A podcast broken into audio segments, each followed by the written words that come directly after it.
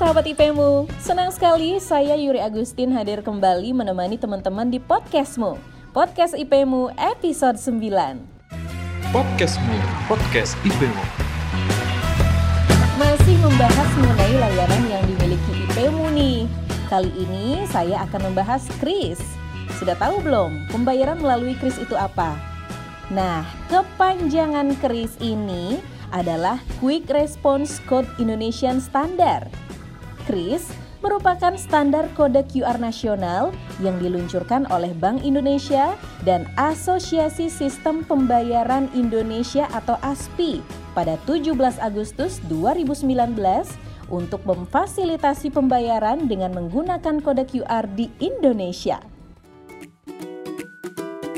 berbagai kemudahan yang ditawarkan jika menggunakan channel pembayaran KRIS. Yang pertama, universal.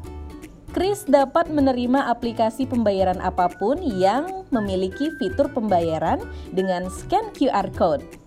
Mulai dari aplikasi dompet digital sampai dengan mobile bank banking pun sudah memiliki fitur scan QR code. Jadi, tidak perlu repot lagi menyesuaikan aplikasi saat melakukan pembayaran. Yang kedua, mudah. Membayar dengan kris mudah dan cepat. Tinggal scan dan klik bayar. Bagi merchant juga lebih mudah.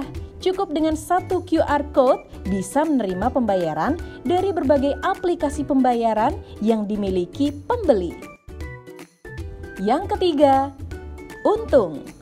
Pakai kris jelas lebih menguntungkan karena QR Code bisa menerima pembayaran dari berbagai aplikasi pembayaran yang dimiliki pembeli. Jadi, merchant cukup hanya memiliki satu akun untuk menerima semua pembayaran. Yang keempat, real time.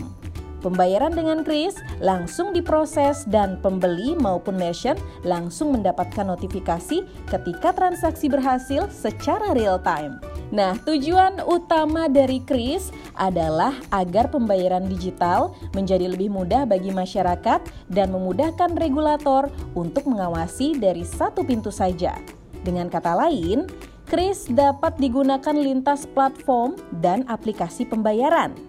Nah, sering kali nih saat bertransaksi dengan dompet digital, kita pasti melakukan pembayaran dengan scan pada QR code karena sudah terbukti mampu mempercepat dan mempermudah proses transaksi.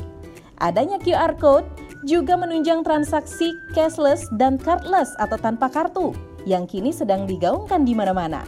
Nah, informasi tambahan juga nih untuk kamu.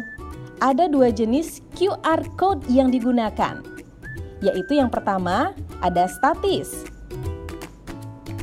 QR code ditampilkan melalui media cetak atau stiker. QR code yang sama digunakan untuk setiap transaksi.